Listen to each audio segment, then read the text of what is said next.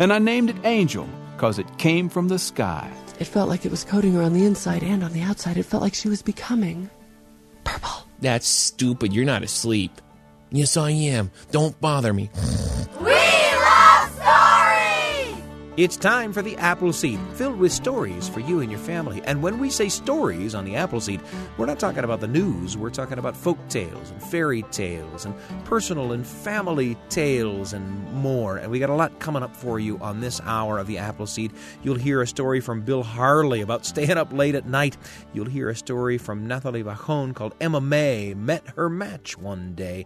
And from David Holt, a little something called The Flying Cat. But to introduce us to the first story that we're going to hear today, I'm pleased to be joined in the studio by one of our assistant producers, Lacey Ivie. Lacey, it's such a pleasure to have you with me. It's good to be here. The title of this story is very tantalizing. The title is Purple Styrofoam. And I'm tantalized by it, not because I'm particularly interested by purple styrofoam, right? But because what on earth could a story like that be about? Right? I first came across this story and I was also intrigued by the title. I had no idea what to expect, but that's kind of how the whole story goes. You don't know what's going to come next. Yeah, this is, in fact, I guess if I were to say the whole title of the story, it's Purple Styrofoam Improvisation. That's right. This is an improvised story told for us by Ruth Halpern, recorded in front of an audience of enthusiastic folks who are excited about seeing the improvisation unfold. What can you do to set this story up for us? Just give it a listen. That's all I've got. You really don't know what to expect because even she doesn't know what's involved in the story. But well, I think anybody who has ever been in a car with a kid who says, Dad, tell me a story, or Mom, tell me a story, or Big Sis, tell me a story. And suddenly you're kind of caught there trying to think of, should I tell the Three Little Pigs again, or should I make something up? There's always this kind of little edge that you sort of walk up to, and sometimes you leap over that edge and improvise a story. And that's what happened here with Ruth Halpern with, again, this story called Purple Styrofoam. We're happy to bring it to you here on The Apple Seed. Are we ready? I'm going to start a story, and I'm going to say, once upon a time there was and I'm going to look for somebody who's raising their hand, and I'm going to point to them. And then when that happens, you can say whatever you want. It could be silly or serious, and whatever you say, I'll take that.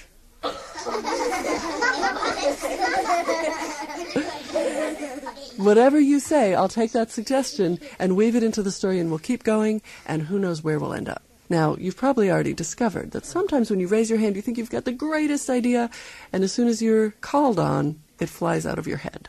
So if that happens, I have two suggestions. One is try closing your regular eyes and looking through that imaginary eye in your forehead and picture what's happening in the story, and that can help you think of something. Or open your regular eyes and look around the room and say the name of something right in front of you.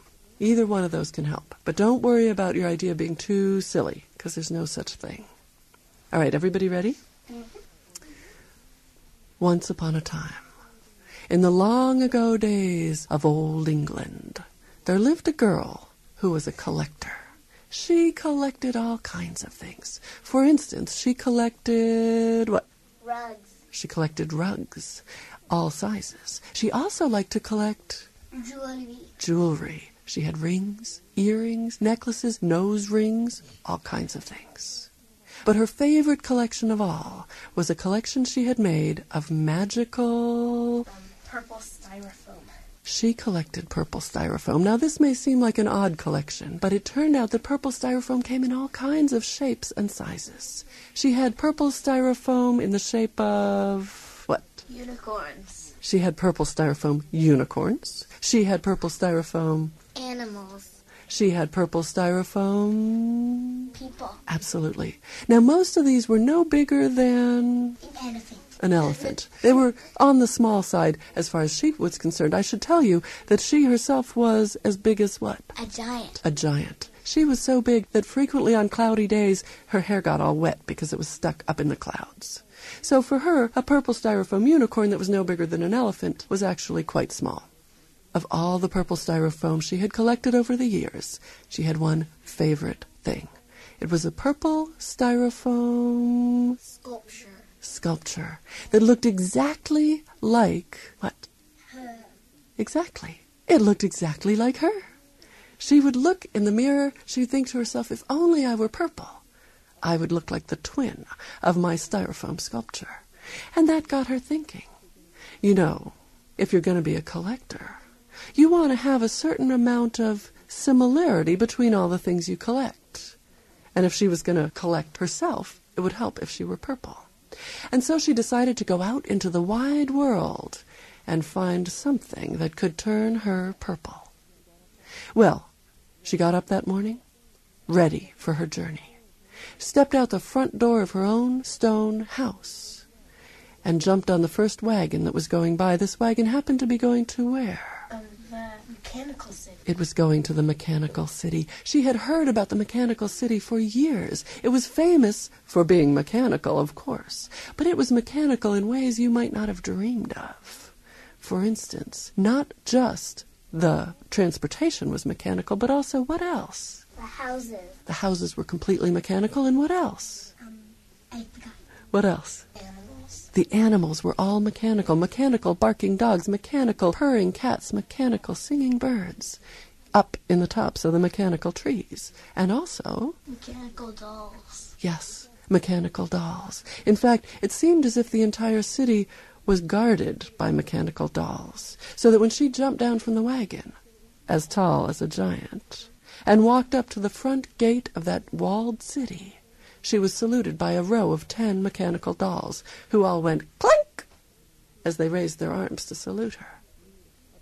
And then the leader of those 10 dolls spoke in the strangest tin mechanical voice and said, "Rah, rah, blah, ha," which meant what? You are not welcome.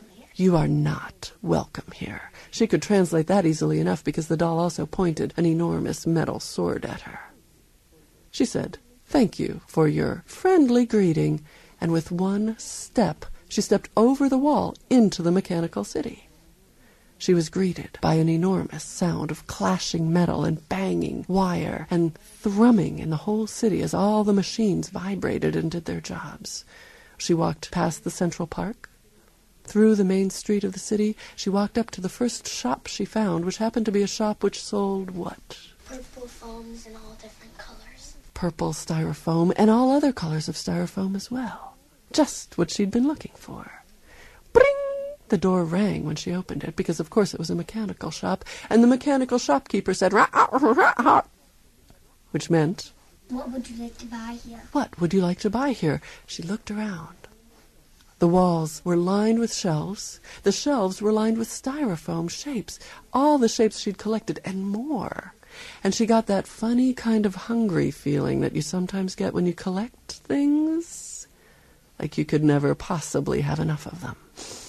She wandered from one wall to the other. She was looking at the dangling styrofoam stars, at the arcing styrofoam rainbows, styrofoam trucks, styrofoam cows, styrofoam earthworms. She thought, "I've got to have these. I've got to have all of them." Then she reached in her pocket, and what did she find?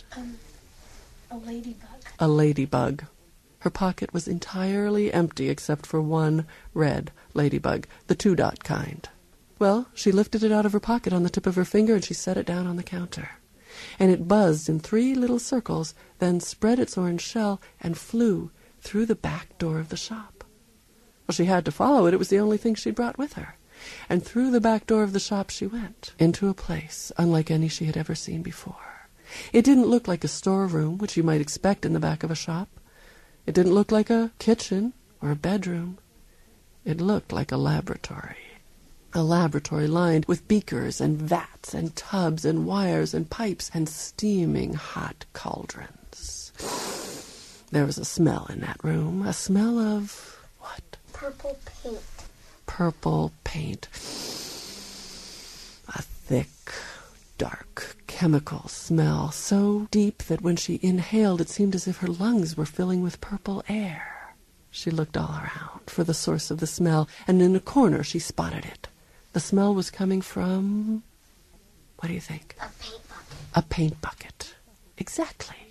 A paint bucket as big as what? As her head, and she had a big head because she was a giant. a paint bucket as big as her head and approximately the size and shape of her favorite hat. She picked it up, tipped it over, and dumped it onto her head. It fit perfectly. The opening of the can became the hat brim, and the decorations were oozing and cruising down her face. Thick purple paint, as thick as a second skin, as smooth as a chocolate milkshake, and just the same temperature as what? Her temperature inside her body. Her temperature inside her body, so it felt wonderful to be coated with purple paint. In fact, it felt like it was coating her on the inside and on the outside. It felt like she was becoming purple. She liked it. She liked it so much she started to spin. And she spun and she danced and she spun and she danced faster and faster and faster until driplets of purple paint were flinging themselves off of her fingertips and splattering the walls all around her till she was a spinning purple tornado. And in the middle of that purple tornado, she suddenly heard a teeny little bring. And she felt something change. What was changing? Her body was becoming styrofoam. Her body was becoming styrofoam. Little fluffy air pockets were opening up all over her body. She felt crispy yet soft, crushable yet temperature resistant. She felt lighter than air. And sure enough, as she spun and spun and spun, she felt herself floating off the ground, floating through the roof of the mechanical shop and up into the sky. Now, she had been big before, but she had never had a view like this. The whole world was spread out below her, and from that great altitude, she saw the one spot she'd always wanted to go, which was where? Purple Styrofoam City. Purple Styrofoam City. She tipped her body to one side. The wind swept her in three long swoops down into the heart of Purple Styrofoam City, but she landed much harder than she expected. She landed so hard that her toe sank down into the soft mud at the bottom of the reflection pond in front of City Hall. Right there in the heart of Purple Styrofoam City, an enormous purple giant styrofoam sculpture fell from the sky and planted herself in that reflecting pond, where she could always look down and see how beautiful she looked.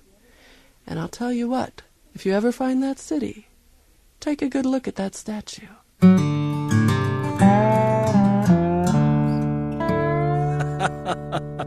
Purple Styrofoam, a Purple Styrofoam improvisation. And I got to say, Lacey Ivie, kudos to everyone. Kudos to Ruth Halpern, the storyteller, for keeping such a cool head, but also to her terrific audience, right? For real. Yeah. Those kids are creative.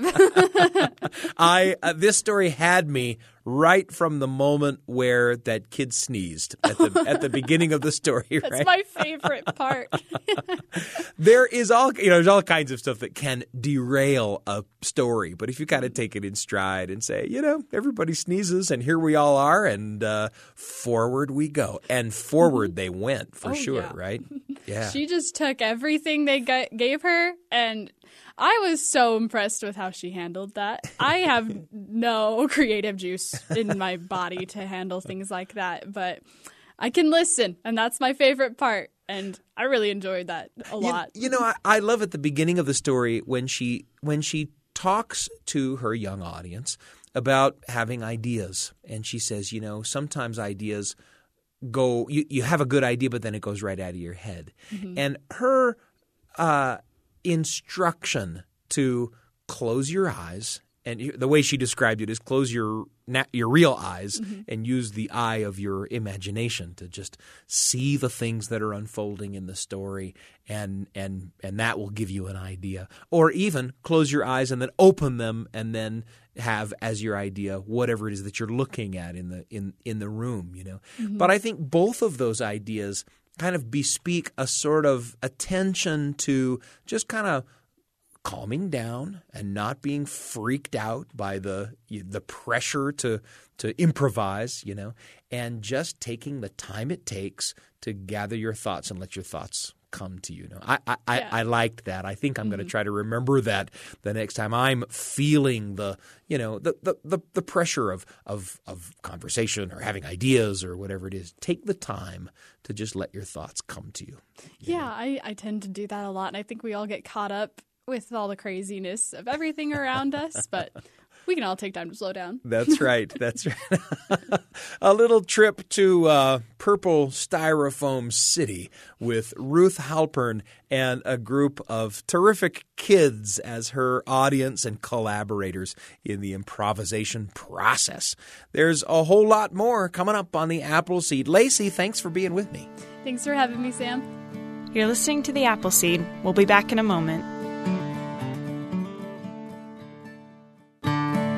Welcome back to The Apple Seed. Here's Sam Payne. It's such a pleasure to be with you on today's episode of The Apple Seed. If you're just joining us, a moment ago you heard Ruth Halpern tell an improvised story about purple styrofoam to an enthusiastic audience that not only listened and enjoyed but participated in the creation of that story. There's a lot more coming up, but because we know that the sharing of memories can sometimes be the spark that ignites a story for you to share with the people that you love, here's a memory of mine. It's a memory about a late-night dinner with my brothers. It's today's entry in the Radio Family Journal. The Radio Family Journal with Sam Payne. A tiny little story for you and your family, right when you need it, on The Apple Seed.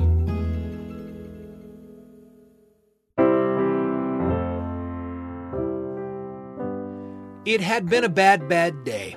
Insert whatever kinds of things happen to you on days that you describe as bad days, and you'll get the idea, a bad day. And I was alone. And late in the evening, the phone rings, and it's my brother Dave. And he says, let's go get some dinner. I know a terrific Chinese place. It's close. And I'm not at all hungry, but hey, it's Chinese food with Dave on a bad day. And he comes to the house to pick me up, and we head for the restaurant. The host seats us, and my brother Dave pulls out his phone. He dials, and it's our brother Josh on the other end of the line. I only hear one side of the conversation, but it goes like this. Hey, Josh. Yeah, come to dinner with us. Me and Sam. Right now. Yeah, I know it's late. Not hungry? Come just for dessert. Yeah, they've got terrific desserts. The best in town. Come. Okay, see ya. Well, Dave hangs up the phone. It's small talk for a while and bad day talk, as you can imagine, and it's a while before Josh can come. It hadn't been convenient for him, really. He's a guitar player, and he had just arrived home, tired after a gig when Dave had called. But, you know, brothers and the best desserts. And Josh comes into the restaurant, and he sees us, and he tells the host that he's with us, and he walks to our booth, and he sits down. Hey, Josh. Hey. And the wait staff is immediately there, handing Josh a menu, and Josh says, I'm actually not going to order from this menu. Can I see your dessert menu? And the waiter, very politely but very succinctly, says, we don't serve desserts, sir. And Josh looks at Dave, his eyes wide and his hands out in a what-the-heck gesture, and Dave looks at Josh and shrugs. This is the image I go back to every time I need to imagine my brothers as they are. In this image, there's a bad day for one brother and another brother who comes to the rescue and gets yet another brother to show up by hook or by crook, displaying a complete nonchalance toward the third brother's frustration at having been manipulated into coming to dinner with the promise of the best non-existent dessert in town. These are my brothers for whom neither lack of dessert nor evening weariness are more important than being together with their brother who has had a bad day. Well, Josh does order something. He orders a big meal, and Dave gets something, and of course I do too. And we scarf down this really pretty middle-of-the-road Chinese food while the night gets darker and the day in its last hours gets better. By the end of our meal, I'm laughing so loudly that my brothers are looking warily around to see if we're disturbing anyone else in the restaurant. But they're laughing too. We are different people, my brothers and I. We like different music. We have different senses of humor. We move through the world in ways that are very different from each other. But there's sacredness in rescuing each other from bad days with a dinner offer. Sacredness in wrangling each other into the same room to relax into easy conversation, joking and talking. Sacredness in sitting down to a meal together. We use the word brother for a lot of things. We sometimes use it to describe a relationship we have with someone who's not related to us, except that we're human beings, and a kind of encouragement to us to treat each other with respect and kindness and equity, which is, I might add, sometimes, but not always, how actual brothers treat each other. And I'm all for using that word in that way. But there's something between actual brothers, a connection that's more complex than love or kindness, an extra bond that seems to hold us together, even when we're tricking each other into coming down for Chinese food with the promise of dessert. No one who hasn't been my brother will ever know what it's like to be my brother. Dave and Josh are the ones in this story, but also Joe and John. I'm blessed to have you as my brothers, too. How blessed? Well, anyone who has ever helped a brother get through a bad day, or been the brother with a bad day who has been helped through it by a brother, may understand that there's no Chinese food on earth that can compare. The Radio Family Journal with Sam Payne, a tiny little story for you and your family, right when you need it, on the Apple Seed. Thanks for joining me for that entry in the Radio Family Journal. Hopefully that sparked a memory for you. Maybe you're thinking of someone or a meal that you share that might be worth sharing again as a story with the people that you love. There's a lot more coming up, but first, how about a conversation with a friend? Stories come into our lives in so many ways, from families passing them along, telling to telling, from the pages of great books, from radio and podcasts, through songs and the things we see on screen. And exploring all of the ways that great stories get into our hearts and minds is part of what we love here on The Apple Seed. I'm joined by our producer, Jeff Simpson, who has been watching movies, well, he's like everybody else, been watching movies his whole life, right? Oh, yeah. But Jeff has an especially good eye. I love to talk about movies with Jeff, and the movie that we're going to talk about today is one that I sort of stumbled across. You know, it wasn't recommended to me. I didn't see a trailer for it or anything. This is kind of a, you know, scrolling through some streaming service, and I found myself watching this movie and was completely captivated by it. Yeah, and I stumbled across it because for a brief moment I signed up for a Netflix DVD subscription, and I just threw it on there, right? Sure, so I was like, yeah, why not? Well, Taika Waititi directed this film. He's having an amazing point in his career. Oh, sure. Because he is the director of a very popular film right now that could win some awards or at least be nominated, Jojo Rabbit. He directed the last Thor movie and will be directing another. That was kind of a revelation for everybody. Everybody kind of came to that Thor movie going, yeah, what on earth is this? You know? His roots are certainly in comedy. He was a part of the television show Flight of the Concords. Yeah. And What We Do in the Shadows, which is just this ridiculous vampire spoof. Vampires roommates, right? Right, vampire right, roommates. Yeah. So you wouldn't expect such a character-driven kind of dramedy from somebody with such a pedigree, right? Well, the movie is Hunt for the Wilderpeople, right? Hunt for the Wilderpeople.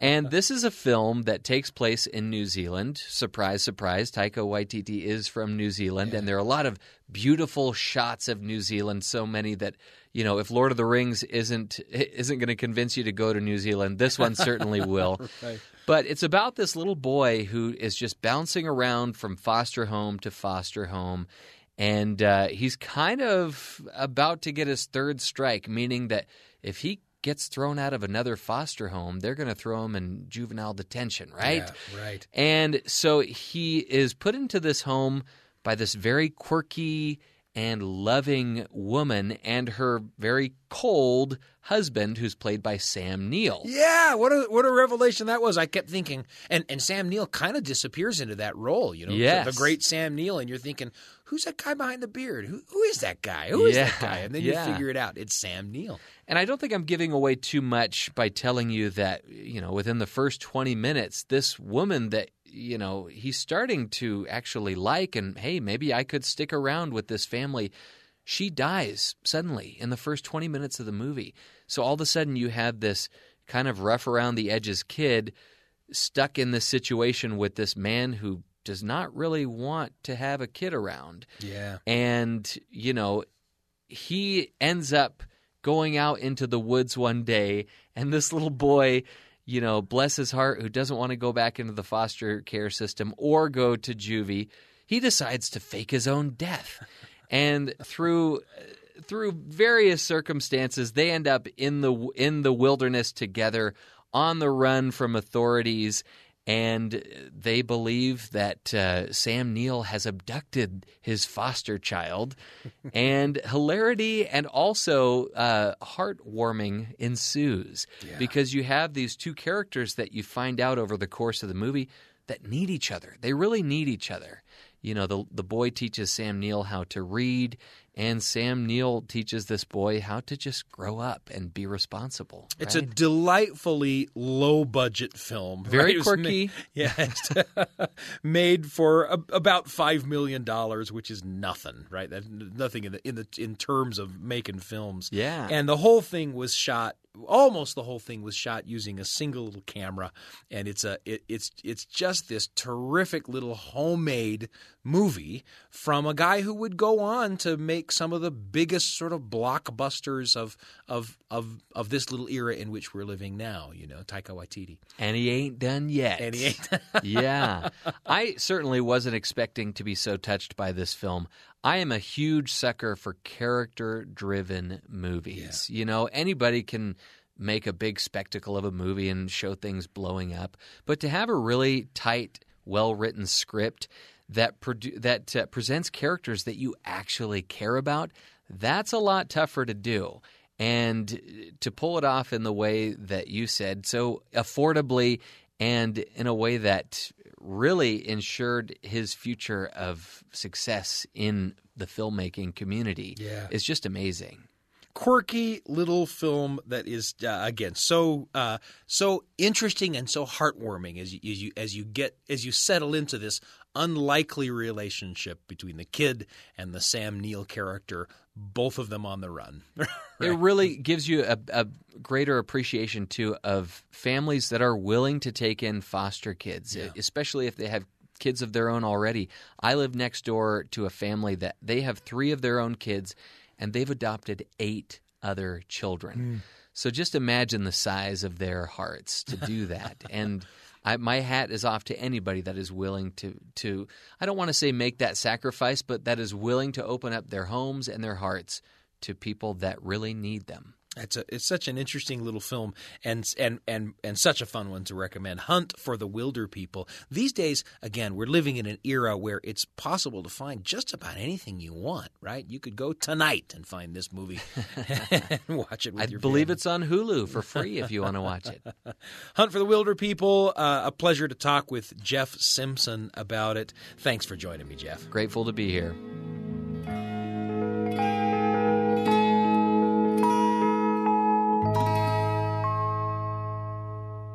Great stories come into our lives in so many ways, and it's such a pleasure to chat with our producer, Jeff Simpson. We'll be sure to have him back. There's a lot more coming up. In just a minute, you're going to hear a story from Bill Harley about staying up late. You won't want to miss it. I'm Sam Payne. You're listening to The Apple Seed. We'll be back in a moment. Welcome back to The Apple Seed. Here's Sam Payne. It's such a pleasure for me to be with you on today's episode of The Apple Seed. Up next, a story from Bill Harley about staying up late. A story in which Bill gets to figure out just what's going on in the world after he goes to bed. Well, the story is called Staying Up, Nothing Happened. Bill Harley on The Apple Seed.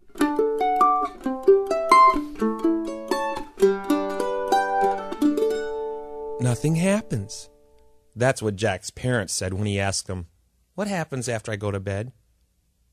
Jack was the youngest in his family, and he had to go to bed first.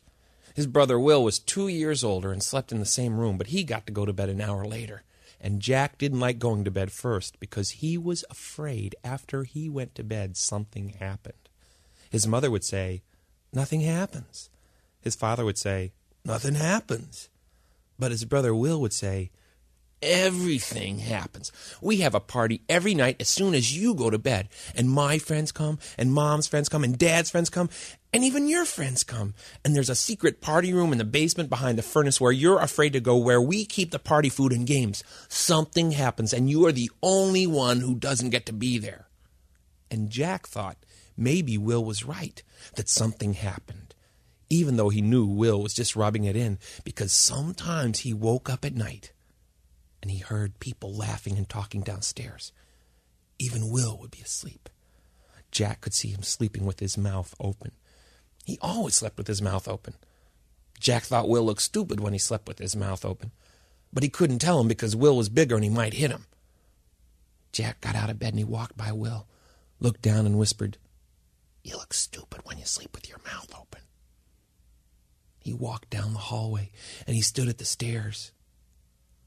"Hey, Mom," his mother would call back. "What?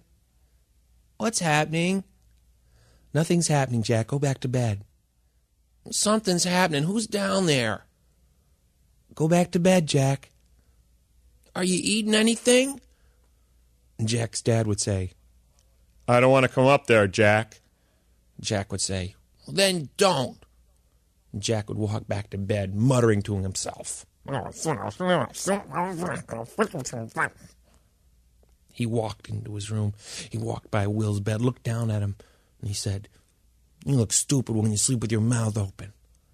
And so Jack decided he was going to stay up all night and find out what happened. Something happened. Right there in the middle, the magic part of the night, he was sure, and he was going to find out what he was missing. And he planned. He found a flashlight in the kitchen drawer that still worked. He put it under his mattress. He found some comic books on his brother's bookshelf. He hid them under his pillow. He made crackers with peanut butter, and he put them under his mattress, too. He was ready to stay up all night. He felt like an explorer in his own house, and no one knew. That night, as soon as his mother said it was time to go to bed, he ran upstairs and put his pajamas on. He didn't want his parents to suspect anything, so he did everything they said. He kept his socks on, so he'd be ready to find out what happened when he got up at night. He brushed his teeth and climbed into bed. His father came in and said, "I'll read you a story." "No, I'm so tired. I'm going to sleep right away, Dad." His father pulled up the covers to tuck him in, looked down inside the sheets and said, "Hey, Jack, you didn't take your socks off." "Yeah, I know. My feet are cold." "But those socks are dirty." "Yeah, but Dad, dirty socks, I keep my feet warmer." His father said goodnight. When his father went downstairs, Jack got out of bed and looked out the window of his room on the front yard and street. Where were the people that were coming to the party? Were they going to bring presents? Which one of his friends got to stay up later than he did? Probably all of them. He watched and he waited. Nothing happened. He heard his brother come upstairs. He ran to the bed and he threw himself under the covers. Will came in the room. Will said, "That's stupid. You're not asleep." "Yes, I am. Don't bother me." "You can't be asleep and talk to me." Jack said, "Mom says you talk all the time in your sleep." Jack closed his eyes tighter. He heard his brother get into bed. The table lamp went off. He opened his eyes a little bit. He could see Will, and after a while he saw Will's mouth open. He looked stupid. He was asleep. Jack got out of bed and waited. Nothing happened. He looked out the window. Nothing happened. He got out some of the crackers from under the mattress and ate them. Still, nothing happened. No doorbell, no cars pulling up, no friends. Nothing happened. He was getting bored when all of a sudden he heard footsteps coming up the stairs. His father's footsteps. He ran to his bed and he pulled the covers up. He closed his eyes tight. His father was coming down the hallway. Oh, his father knew. His father knew that Jack was trying to stay up all night. What was he going to do? He heard his father come into the room. He closed his eyes tighter, closer to Jack. His father knew. He felt his father sit on the bed. His father knew. And then Jack felt his father lean over him and kiss him on the cheek.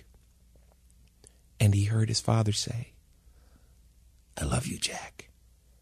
And Jack thought, I didn't know he did that.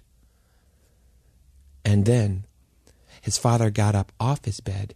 Jack opened his eyes a little and saw his father walk over to Will's bed.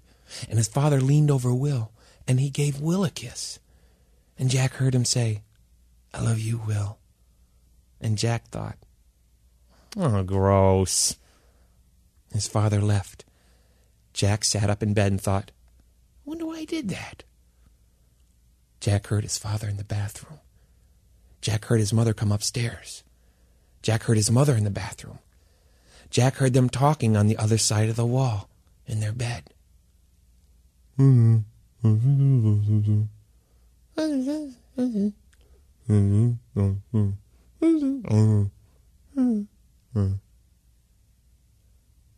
house was quiet. Something was about to happen. He had never heard it so quiet in his house before. A car drove down the street. Something was about to happen. He got out of bed and he ran to the window. He saw the car drive by. He sat and waited. Nothing happened. Maybe his parents had snuck downstairs. He tiptoed over and got the flashlight from underneath the mattress. He tiptoed by his brother's bed. His brother's mouth was open. You look stupid when you sleep with your mouth open, he said. The hall light was on. He walked down the hall. His parents' door was a little bit open. He tiptoed down the stairs and sat on the bottom stair. Nothing happened. Jack walked into the kitchen. The clock ticked. Nothing happened. He opened up the basement door and turned on the light into the basement and went down the stairs. Each stair made a big squeak. He tried to be quiet. When he got to the basement, he was glad he had his socks on because the basement floor was cold. He turned on the flashlight and shone it back behind the furnace. Very carefully, he walked closer and closer, looking for the door to the magic room his brother had told him about. There were cobwebs, shadows. It was hard to see, but he had to go back there. He squeezed back behind the furnace, cobwebs in his face. It was dark. He put his hand on the wall, feeling for the door. There was a sound behind him. There was a rumbling and a clanking. Jack was stuck. What was it? Oh, then he realized it was just the furnace coming on. Jack could feel his heart pounding as he stood there. But nothing happened. He shone the flashlight up and down the wall, and there was no room there. Jack thought about his brother Will. He climbed out from behind the furnace and went back upstairs. In the kitchen, he decided he was hungry. He turned on the light. Jack poured a bowl of Cheerios and put milk in them and ate them. And when he got to the bottom of the bowl, there was more milk, so he put in more Cheerios, but then they needed more milk. He ate 3 bowlfuls, and at the bottom of the bowl, Jack looked at the Cheerios floating around in the milk. They looked just like Will's mouth. He wondered how many Cheerios would fit in Will's mouth. He had a big mouth. Jack filled up 2 bowls and he carried them upstairs. He tiptoed into their room. Will was sleeping. Jack held out a Cheerio just to test it. He held it over Will's mouth. And then he stopped. He might choke. Something might happen. So Jack put the Cheerio back in the bowl and carried the bowls down the hallway. He got halfway down the stairs when one of the bowls started to lose some Cheerios, so he tried to catch him with the other hand, but there was already a bowl in that hand, and that hand dropped the bowl, and both bowls dropped, and they clattered down the stairs. They made so much noise, everyone would hear. Jack ran down the stairs. He hid behind the couch. Nothing happened. He waited. Nothing happened. He crept up the stairs and he got the bowls. He scooped all the Cheerios back into the bowls and took them back into the kitchen and put the Cheerios back in the box. Jack waited. Nothing happened. He sat in the living room. Nothing happened. He sat in the dining room. Nothing happened. In the kitchen, on the back steps, on the front steps, in the bathroom. He didn't flush. Nothing happened. Standing, looking out his window in his room. When was something going to happen? Everybody was missing the party, looking out his window. And then something happened. Jack saw it happen. He saw the sky turn color. He saw clouds turn bright pink, then gold. Then, down at the far end of his street, he saw the sun come up. He turned and looked around. His room wasn't dark anymore. It was daylight. He'd stayed up all night. Nothing happened. He saw his brother. His mouth was open. He ran down the hallway and into his parents' room. Jack was about to wake them up, and he looked down. His dad was asleep, and his dad's mouth was opened. He looked just like Will when he slept. Jack had never noticed how much his father looked like Will. He was going to tell him, "You look stupid when you sleep with your mouth open, Dad." But then he remembered what his father had done. Jack leaned over, and he gave his dad a kiss on the cheek, and he said, "I love you, Dad." His dad opened up one eye and looked at him. "Guess what, Dad?" His dad said, "What?" "I stayed up all night, and guess what?" "What?" "You know what? Guess what?" "What?" "Nothing happened, except the sun came up." Jack's dad rolled over and went back to sleep. Jack went downstairs. He got out a bowl, and he filled it with Cheerios, and he carried it upstairs into his room, and he climbed onto his brother's bed, straddling his brother, standing over him, holding the bowl over Will's head. He said, "Oh, Will! Oh, Will!" Will rolled over and looked up at him. "What are you doing up there?" "Guess what, Will?" "What?" "I stayed up all night, and guess what?" "What?" "Nothing happened, and guess what?" "What?" "You look stupid when you sleep with your mouth open." And Jack tipped the bowl of Cheerios over so they fell down onto Will. And Will started to laugh. Jack looked at his brother and he said, "What's so funny?" Will said, "Breakfast in bed." And Jack started to laugh too. And they sat there on Will's bed and they ate all the Cheerios.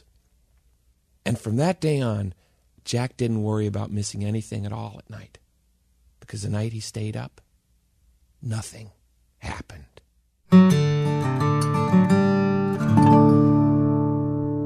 Bill Harley with Staying Up, Nothing Happened, here on The Apple Seed. There's a lot more coming up, including this story from Nathalie Vachon. It's called Emma May Met Her Match One Day. Here it is on The Apple Seed. Emma May met her match one day. Who'd have thought she would make such a friend? It was an uneventful day till she went the wrong way and took a left, not a right, past the bend. So there was Emma May thinking about how she lost her way when she saw a boy lying face down on the ground. Not exactly sure what to say, she called out, "Hello, are you okay?" In return, not a movement, not a motion, not a sound. "Oh, he must be badly hurt, lying there in the dirt." So Emma ran and plopped down by his side. She was just about to shake him when he grumbled, "Go away, you're mistaken." And her heart fell away like the tide. Emma turned around, her whole body a frown. She just wanted to make her way home. And as she started to leave, she heard a voice from a tree saying, "He's just grumpy that way. Please don't go." Emma turned back around to see a boy smiling down, a few teeth missing from his welcoming grin. He was up in a tree with binoculars to see the festivities that were about to begin. So he made his way down, his pant legs up around his knees and his glasses not quite straight on his face. He faked a little fall, so she knew, above all, that humor took precedence over grace. But he landed with style, standing tall and all the while extending his right hand out towards hers, and as if to say the most important line of a play, he cleared his throat, said, "My name's Thomas. What's yours?" Well, Of course, she replied, and from that moment they were tied like two fish in the very same sea. And over there, that's Ned. Today he's just got a big head because he beat me to the very best seat. But if you'd like, now follow me, and we'll be right on time to see the long-awaited speech from the mayor. It's a monumental occasion for a type of milestone situation, so everyone has gathered in the square. Side by side, up they climbed. Tom was looking to find a low branch for two with the very best view. When the perfect spot was found, Thomas pointed straight down, and they were speechless for a moment, if not two. There were ants 4 miles, in clusters and in piles, with banners, kazoos, and tambourines. And as the mayor stepped to the podium, there was absolute pandemonium while the backup dancers finished their routine. And as the mayor began to speak, testing 1, 2, 1, 2, 3, a hush fell over the crowd. Dearest aunts, uncles, friends, and families alike, listen and I will tell you why I am so proud. It all began one day, a picnic for the PTA. A watermelon was left behind, unattended. A special task force went in with the strongest women and men, and the aforementioned melon was thus apprehended. Under swings, through the trees, down past the ravine, we brought that water ball back to the hill. Then, with absolute generosity, not to mention velocity, each ant offered each of their every single skill. Contractor Dan had the plan, and the mining began. Shep built steps, Newt constructed a chute. Anil, with his drill, made 2 openings, and Bill led the efforts in tunneling through. With shovels and picks they carried, they flicked. Fleshy pink pieces went flying through the sky. Kids made slushies, moms made juice.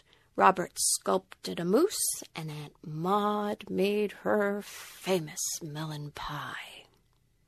The National Sumo Team arrived on the scene, eating past the pink, through the white, right down to the green.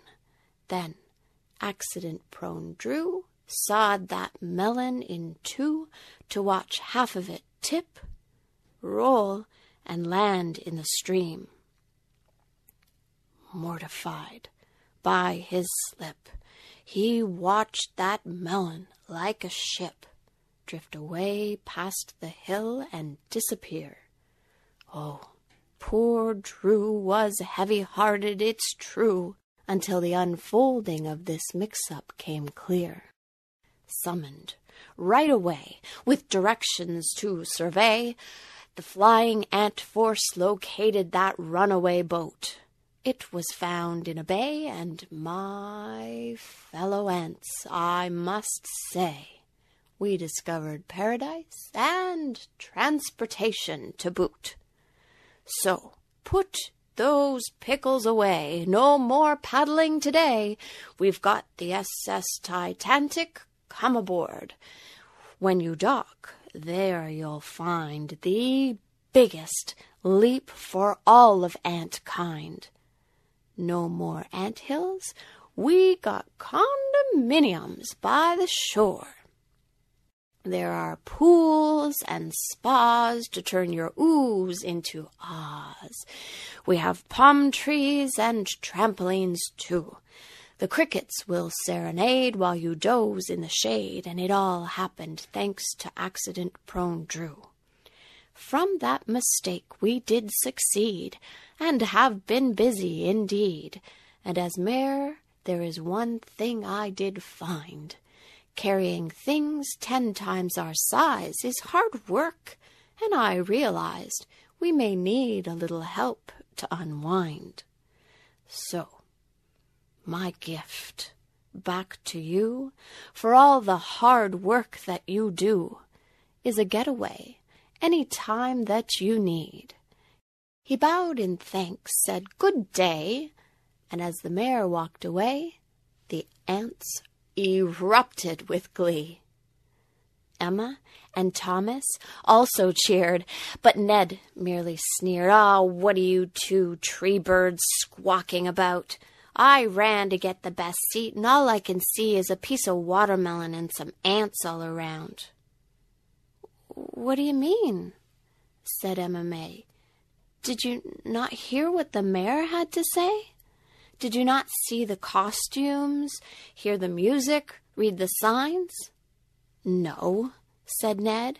"I think you've both lost your heads. This was all an enormous waste of time." Emma looked at Tom, confused. Was she wrong to have seen what she saw, so she thought? Her head started to spin, so Thomas gently stepped in with something that he was once taught. Doubt we don't need. What we see is what we see, and no one will see things exactly as you do. So the question is not whether he's right or you're right, but are you enjoying your view? I think you saw flying ants and you heard the ants chant, and Ned saw a piece of garbage on the ground. But no matter what he has to say, there is no need to sway if you like the world you have found. Emma's smile grew, and she wished, as big as the moon, that she could stay here for an awfully long time. She was loving this view on a branch built for two, with a friend she was so happy to find. You see, the way that life goes, oh, we just never know. Two wrong turns can make everything right. Emma met her best friend left, not right, past the bend, and while Drew became a hero, accidentally, overnight. Emma May met her match one day here on The Appleseed.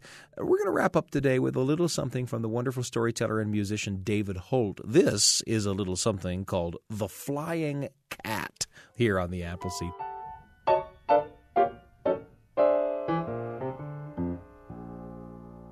Judy Davis told me about a friend of hers named Ruth who loved cats.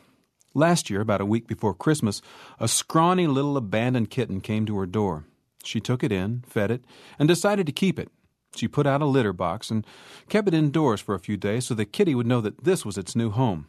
On Christmas Eve, she let it out in the front yard for the first time. The kitten walked down the front steps and started playing in the yard. Just then, the neighborhood pit bull came running down the street and chased the cat all around the yard. To get away, the kitten climbed to the top of the tallest, thinnest tree. Ruth was furious. She yelled at that dog, "Get out of here!" then tried to coax the kitten down from the top of the tree. "Here, kitty, kitty, kitty, come on down. It's all right now. Come on, kitty." But the kitty just looked down and started crying. "Meow, meow, meow." It sounded so pitiful. Ruth could see that this was hopeless. Pretty soon her husband came home from work.